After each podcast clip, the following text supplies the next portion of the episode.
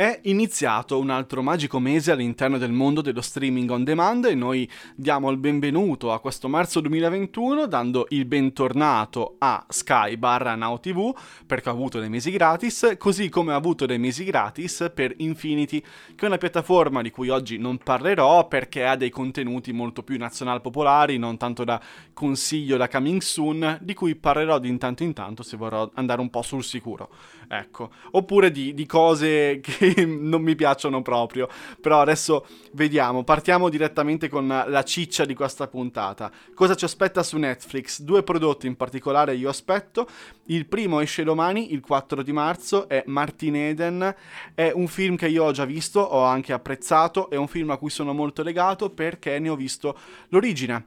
Io mi ricordo quando andavo alla scuola del cinema, Maurizio Bravucci, lo sceneggiatore di questo film, scriveva le prime bozze di Martin Eden in concomitanza da remoto con Pietro Marcello che ha anche diretto il film e intanto noi storcevamo il naso perché dicevamo che barba che noia da bravi studenti di cinema e invece è un bellissimo film, adattamento di un'opera leggendaria di Jack London che ha vinto un sacco di premi in Italia e all'estero con una magnifica interpretazione di Martin Eden da parte di Luca Marinelli. L'altro film invece è una commedia familiare, per cui tono completamente diverso, si intitola Yes Day, esce il 12 di marzo con Jennifer Garner e Edgar Ramirez, diretta da Miguel Arata, è una commedia familiare che verte sulla storia di madre e padre che per un giorno diranno sì a qualsiasi cosa vorranno i figli, per cui attenzione.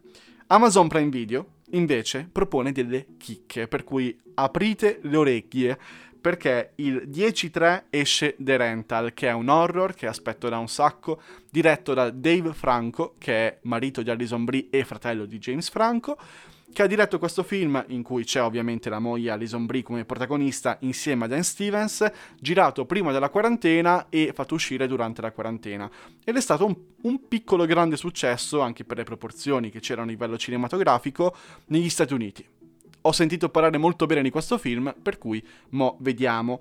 Ma vediamo anche Mr. Link, che è l'ultimo film della Laika, che ha fatto Coraline, Box Troll, Scubo, che fa questa stop motion bellissima, incredibile. E Mr. Link è questo film che non è mai uscito al cinema in Italia, con le voci di Hugh Jackman e Zoe Saldana, diretto da Chris Butler, che mm, non vedo l'ora di vedere perché ogni volta che vedo un film della Laika Animazioni io mi emoziono. Scusate la brutta rima. Andiamo invece su Disney Plus che nell'ultimo mese si è allargato anche grazie a Stars, che è servizio per film un pochino più adulti e non per bambini Disney, insomma.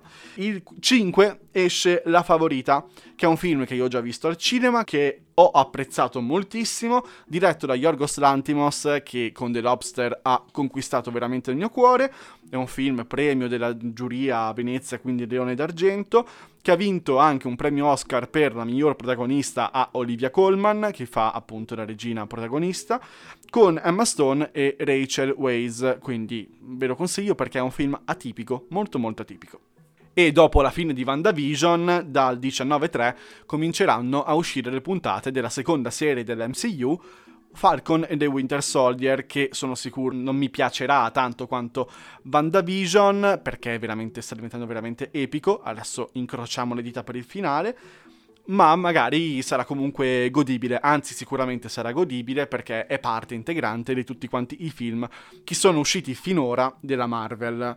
Su Sky invece due cose molto carine. La prima è Volevo nascondermi, che esce il 7 ed è un biopic, come si direbbe, un biopic su Antonio Ligabue, quindi non il cantante Luciano, ma su il pittore un po' strano, un po' veramente strano, che ai tempi del fascismo destava molto clamore. È un film di Giorgio Diritti con Elio Germano che dà un'interpretazione per cui è stato premiato più e più volte.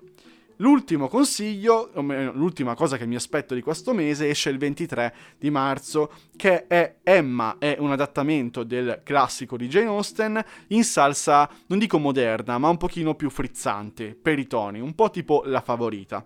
È un film di Autumn the Wild, the Wild non so come pronunciarlo esattamente, credo sia una regista, e questo film ha dentro Anya Taylor-Joy, che è freschissima di Golden Globe per La regina degli scacchi, e ha dentro uno dei miei attori preferiti che è Bill Knighty, che fa il padre di Emma, e io adoro questo attore, non mi stancherò mai di dirlo, per cui aspetto Emma con tanta, tanta frenesia.